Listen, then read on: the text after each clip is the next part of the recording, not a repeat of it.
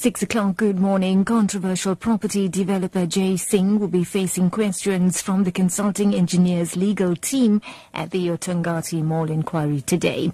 The Labour Department is probing the collapse of a large part of the mall north of Durban in 2013. 2 workers were killed and another 29 injured. Singh and his legal team has consistently blamed consulting engineer Andre Balak's design for the disaster. Here's Dries Liebenberg with the details. During his first 2 days of evidence, property developer Jay Singh has said time and again that he placed his trust in consulting engineer Andre Balak and foreman Ronnie Palay to ensure that work on the mall was done properly. Singh added that he suspects a design error to be the cause of the disaster, but could produce little evidence to substantiate this. Commission Chairperson Pumutsu Mapa has also pointed out to Singh legal provisions that requires the contractor to ensure worker safety. Singh can expect a grilling from Balak's attorney over poor concrete mixes, deviations from plans and errors with placement of reinforcing steel. AGANG parliamentary leader Andries Tlouamma is unapologetic about his decision to withdraw his no-confidence motion against President Jacob Zuma yesterday. He withdrew the motion after National Assembly Speaker Baleka Mbete refused AGANG's demand that she recuse herself during the debate. Opposition parties, led by the DA, strongly criticised Tlouamma for denying them the opportunity to debate the no-confidence motion.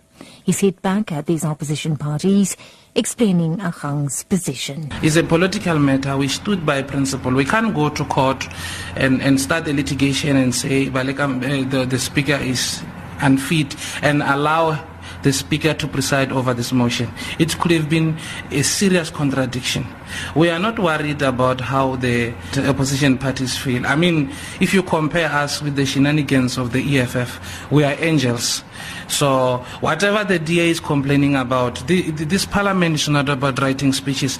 It's about fighting for our people.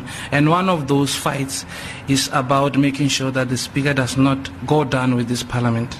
Meanwhile, Freedom Front Plus leader Peter Mulder has become the latest opposition figure to criticize Tlouamma's actions, saying AGANG was seeking attention. I think AGANG is trying to get publicity and trying to get in the media, and therefore playing these type of games.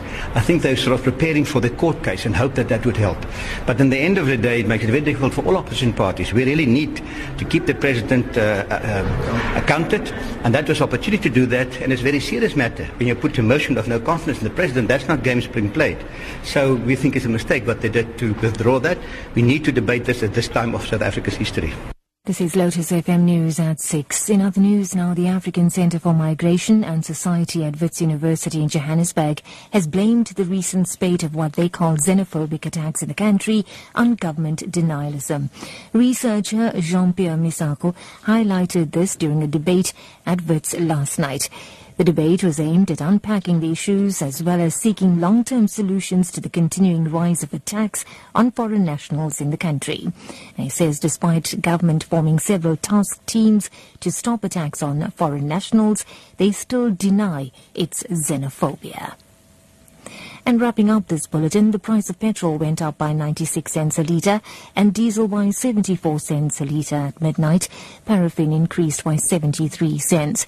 The main reason for the fuel price hike is the average increase in the price of crude oil as well as the rand-dollar exchange rate. This is the first fuel price increase since oil prices hit record lows recently. Most economists have warned consumers to tighten their belts as the increase is likely to push up prices. Murafi Tobane takes on the story. Hard-pressed consumers have been warned of tough times ahead and to spend wisely. The latest increase in the fuel price will see transport costs go up as well as food prices. Farmers have also warned that lack of sufficient rainfall will see the cost of basic food items go up. Next month, motorists will also have to contend with an increase of over 80 cents in the fuel levy announced by the Finance Minister Nhlanhla Nene in Parliament. Meanwhile, the Department of Energy says it believes the price of crude oil would stabilize around the current level with no major price shocks expected soon. That's a wrap of your news at 6. Your top story this hour: controversial property developer Jay Singh will be facing questions from the consulting engineer's legal team at the oThongathi Mall inquiry today. For Lotus FM News, I'm Navitha Gajraj. I'll be back with headlines at 6:30. It's now time for Newsbreak.